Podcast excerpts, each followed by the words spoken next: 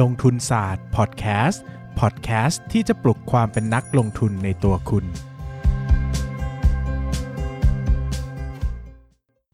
สวัสดีครับยินดีต้อนรับเข้าสู่รายการลงทุนศาสตร์พอดแคสต์รายการที่ชวนทุกคนพัฒนาความรู้ด้านการเงินและการลงทุนไปด้วยกันวันนี้นะครับก็อยากจะชวนทุกคนมาคุยกันแบบสบายๆในวันศุกร์แบบนี้นะครับก็ในหัวข้อนะครับที่ผมเป็นคำพูดของรุ่นพี่นักลงทุนคนหนึ่งนะครับที่ผมรู้สึกว่าประทับใจมากนะครับในการที่ได้ฟังคำประโยคนี้คำพูดนี้นะครับแล้วก็กลายเป็นคำที่ฝังอยู่ในหัวผมมานานมากเนาะแล้วก็ผมก็ยังใช้อยู่ทุกวันนี้นะครับว่าโหเป็นคำที่ที่มีอิทธิพลต่อชีวิตผมจริงๆอ่ะนะครับนั่นก็คือรุ่นพี่เนี่ยสอนให้ผมจงนอบน้อมต่อตลาดหุ้นนะครับจงนอบน้อมต่อตลาดหุ้นเฮ้ยเรานอบน้อมต่อตลาดหุ้นทำไมนะครับความจริงเวลาเราลงทุนเนี่ยเราค่อนข้างจะมีความเห็นตรงกันข้ามกับนายตลาดนะครับหรือออกจากเบลมนายตลาดอยู่นิดๆนะมิสเตอร์มาร์เก็ตอยู่นิดว่าเป็นคนที่แบบเฮ้ยทำไมของดีมาขายถูกของถูกมาขายแพงใช่ไหมนะครับก็เราจะรู้สึกตรงกันข้ามกับนายตลาดและคือรุ่นพี่ของผมคนนึงก็พูดประโยคนึงที่ดีมากนะอันนี้เป็นรุ่นพี่อีกคนนึงก็ชอบมากเหมือนกันว่าเขาบอกว่านักลงทุนหุ้นรายย่อยทุกคนเนี่ยมี over confidence bias หมดก็คือความมั่นใจในตัวเองที่มากเกินไปเออ over confidence bias คืออะไร over confidence bias คืออคติที่เชื่อว่าตัวเราเนี่ยมีความสามารถมากกว่าปกติที่ตัวเองเป็นนะครับเขาก็เคยไปทำการทดลองมาเลยนะว่าให้ลองไปทำให้ลองเขาก็จับกลุ่มตัวอย่างมาแล้วก็ทำแบบสอบถามว่าเฮ้ยคุณคิดว่าสเกลการขับรถของคุณอะนะครับสกิลการขับรถสเกลสกิลการขับรถของคุณอะดีกว่าค่าเฉลี่ยของคนทั่วไปประมาณค่าเฉลี่ยของคนทั่วไปหรือแย่กว่าค่าเฉลี่ยคนทั่วไปนะครับก็คำตอบนะมากกว่า เจ็ดสิบเปอร์เซ็นต์ บอกว่าตัวเองเนี่ยขับรถดีกว่าค่าเฉลี่ยของคนทั่วไปหมายความว่าอะไรครับหมายความว่าถ้าคนมากกว่า เจ็ดสิบเปอร์เซ็นต์ คิดว่าตัวเองขับรถดีกว่าค่าเฉลี่ยคนทั่วไปแล้วค่าเฉลี่ยของคนทั่วไปมันอยู่ตรงไหนล่ะทำไมคน เจ็ดสิบเปอร์เซ็นต์ ถึงขับรถดีคนทั่วไปขนาดนั้นแล้วคนที่ขับรถแย่กว่าคนทั่วไปหายไปไหนนะครับนั่นแปลตรงๆง่ายๆว่าคนเราเนี่ยคิดว่าตัวเองเนี่ยเก่งกว่าเก่งกว่าความเป็นจริงเนอะเพราะว่าถ้ามันเป็นมันเป็นความเป็นจริงแล้วเนี่ยมันควรจะมีคนห้าสิบคนที่คิดว่าตัวเองเนี่ยขับรถดีกว่าค่าเฉลี่ยแล้วก็มีคนอีกสัก ห้าสิบเปอร์เซ็นต์ ที่ตัวคิดว่าตัวเองขับรถแย่กว่าค่าเฉลี่ยนะครับเพียงแต่พอมาทำการทดสอบจริงๆแล้วเนี่ยคนทั่วโดยโดยโดยทั่วไปนะครับก็จะมีความมั่นใจในตัวเองที่สูงมากกว่าปกตินะครับซึ่ง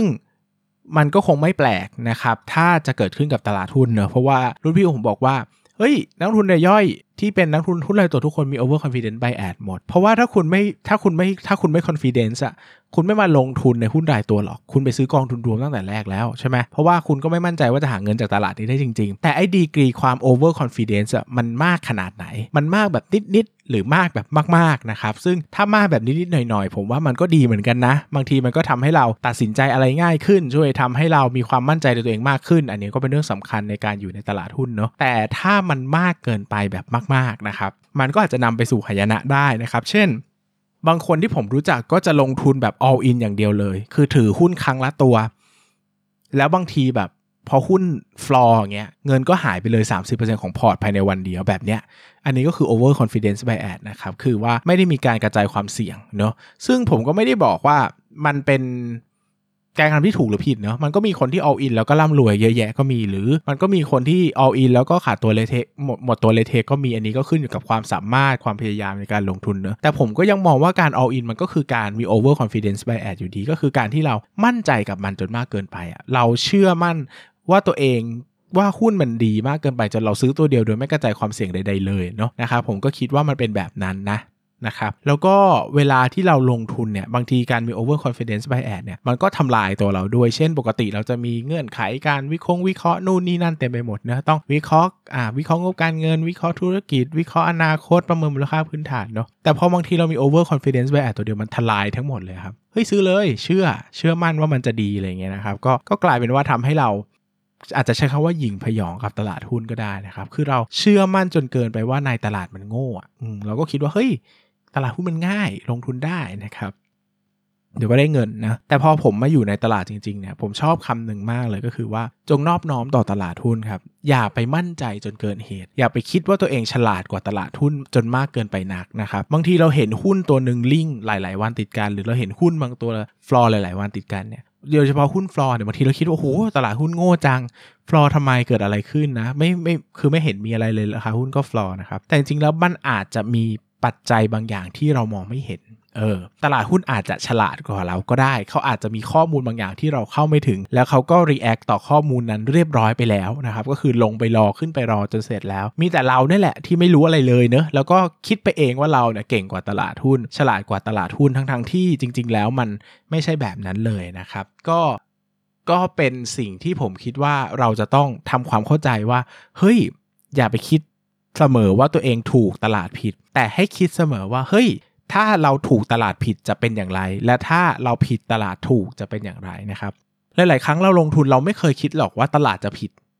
เอ้ยเราไม่เราไม่เคยคิดหรอกว่าตลาดจะถูกเราจะผิดเนาะเราจะมีแต่ความมั่นใจแต่ว่าเราต้องถูกตลาดต้องผิดสิตลาดต้องโง่กว่าเรานะครับซึ่งหลายๆครั้งในชีวิตเนี่ยเราก็ค้นพบว่าเออบางทีมันก็ต้องมีความนอบน้อมต่อตลาดบ้างเช่นหุ้นบางตัวเนอะราคามันลงมาหลายวันต่อเนื่องเนี่ยถ้าเราหยิ่งพยองมากเราก็อาจจะไม่สนใจใดๆนะครับแต่ถ้าเดี๋ยวนี้ผมก็จะเอ๊ะนิดนึงแล้วว่ามันเกิดอะไรขึ้นวะทำไมราคามันลงมันมีปัญหาอะไรที่เรายังไม่ไม่คิดไม่รู้ไม่เชื่อหรือเปล่ากลับไปย้อนดูอีกทีนะเรามานั่งดูพอร์ตเราอีกทีว่าเราใช่ไหมมันดีไหมนะครับรวมไปถึงเวลาตลาดหุ้นมันขึ้นเยอะๆเราก็อย่าไปปรามาสเขาว่าโอ้โหซื้อหุ้นแพงกันไปได้ยังไงนะทำไมโง่จังนะครับก็ให้ลองไปดูหน่อยสิว่าเฮ้ยมันมีอะไรที่เรายังไม่รู้หรือเปล่าเช่นมีการเติบโตของกำไรอย่างก้าวกระโดดแบบที่เราไม่ได้ติดตามแล้วเราเลยไม่รู้หรือเปล่าอะไรอย่างเงี้ยนะครับดังนั้นเนี่ยถ้าเรามีสตินะผมเชื่อมั่นว่าการนอบน้อมต่อตลาดหุ้นนี่คือการมีสติเนาะผมไม่ได้บอกให้กลัวตลาดหุ้นหรือว่าขยะแขยงตลาดหุ้นนะครับแต่ผมบอกว่าจงนอบน้อมต่อเขาอะนะครับหมายถึงว่าเราลงทุนเราก็ลงทุนด้วยความเข้าใจว่าเราอาจจะถูกหรือจะผิดก็ได้นะอย่าไปฟันธงอย่างเดียวว่าตัวเองจะต้องถูก ร้อยเปอร์เซ็นต์ ชนะทุกครั้งที่ลงทุนเนาะเพราะว่ายิ่งเราคิดแบบนี้มันจะยิ่งเกิด over confidence bias นะครับแล้วก็สิ่งที่น่ากลัวที่สุดเนาะสิ่งที่น่ากลัวที่สุดในตลาดหุ้นก็คือการลงทุนแล้วได้เงินมาแบบมั่วๆนะครับการลงทุนแล้วได้เงินมาแบบมั่วอันนี้อันตรายมากนะครับเพราะว่าเวลาเราเราเราได้เงินมาแบบมั่วๆแล้วอะเราจะมี over confidence bias สูงมากแล้วเราก็จะเริ่มซื้อขายหุ้นหรือว่าทำทำการแบบเป็นนักลงทุนในตลาดหุ้นโดยไม่ใช้ความคิดอะไรเท่าไหร่เนาะซึ่ง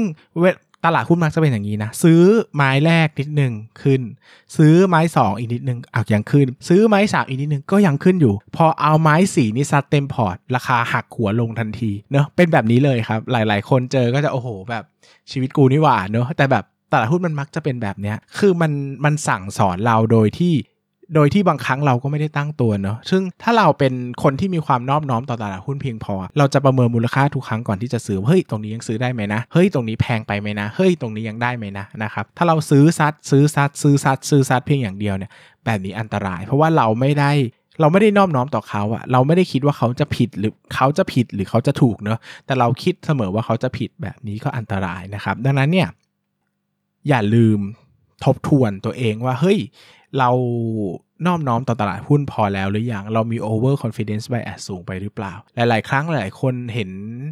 หลายคนเนาะซื้อหุ้นตัวหนึ่งแล้วถือนานมากโอ้โหแบบมั่นใจตัวนี้ถูกมากนะครับเดี๋ยวต้องขึ้นนะครับซึ่งบางครั้งตลาดหุ้นอาจจะผิดก็ได้นะเช่นวันนึงมันอาจจะขึ้นมหาศาลก็ได้แต่จริงๆเราอาจจะผิดก็ได้เหมือนกันเช่นมูลค่าหุ้นอาจจะมีอยู่แค่นี้แหละหุ้นนี้เขาก็ซื้อกัน พี อี เท่านี้แหละเขาไม่ซื้อแพงกว่านี้หรอกแต่เราดันไปคิดไปจินตนาการไปว่ามันจะต้องเท่านู้นเท่านี้เนี่ยเราไปคิดว่าตลาดมันโง่มากแต่เราฉลาดมากนะครับก็กลายเป็นปัญหาของเราขึ้นมาดังนั้นเนี่ยควรจะกำหนดกรอบเวลาที่ชัดเจนในการลงทุนไว้หน่อยเช่นว่าเออสามปีถ้าไม่วิ่งก็ไปนะอะไรอย่างเงี้ยคือไม่ใช่ว่ารอจะถือไปตราบชั่วฟ้าดินสลายอะไรก็ตามนะครับแล้วก็พยายามกระจายความเสี่ยงให้ดีให้เหมาะสมเนาะอย่าไป all in นะครับอันนี้ก็แล้วแต่คนนะถ้าเก่งมากผมก็ขออนุญาตไม่แนะนำละกันนะครับแต่ถ้าไม่ได้เก่งมากเนาะก็หลีกเลี่ยงการซื้อหุ้นตัวเดียวนะอย่าไป all in นะครับก็พยายามกระจายกระจายความเสี่ยงไปหน่อยนะครับแล้วก็เชื่อเสมอว่าตลาดหุ้นเขาก็ฉลาดนั่นแหละไม่งั้นเขาไม่เป็นตลาดหุ้นหรอกเพียงแต่เขาอาจจะคิดช้าไปบ้างอ่าอันนี้ก็เห็นได้บ่อยคิดช้า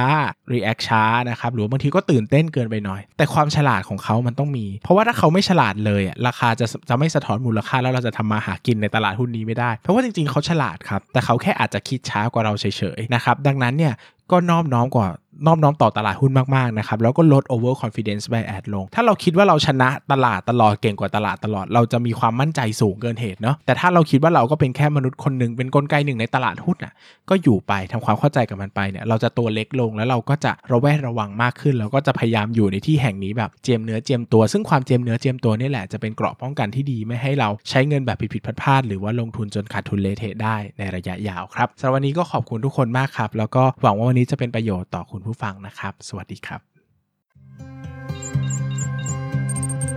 บ อย่าลืมกดติดตามลงทุนศาสตร์ในช่องทางพอดแคสต์เพลเยอร์ที่คุณใช้